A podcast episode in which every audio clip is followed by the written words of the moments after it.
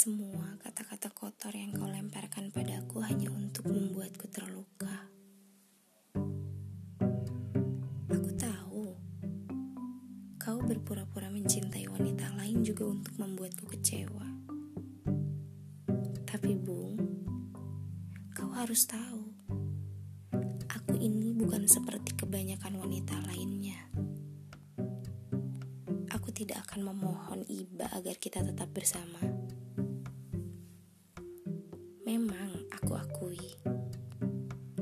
Aku sempat sangat hancur saat lidah tajammu mengolok-ngolok harga diriku.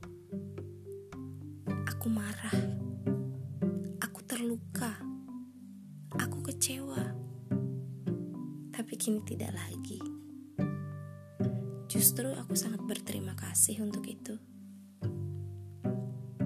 Aku berterima kasih karena aku menjadi lebih kuat Aku berterima kasih karena aku sekarang tahu bagaimana cara menghadapi laki-laki seperti kamu. Aku juga berterima kasih karena ulahmu itu, aku jadi sempat menikmati luka sedalam ini.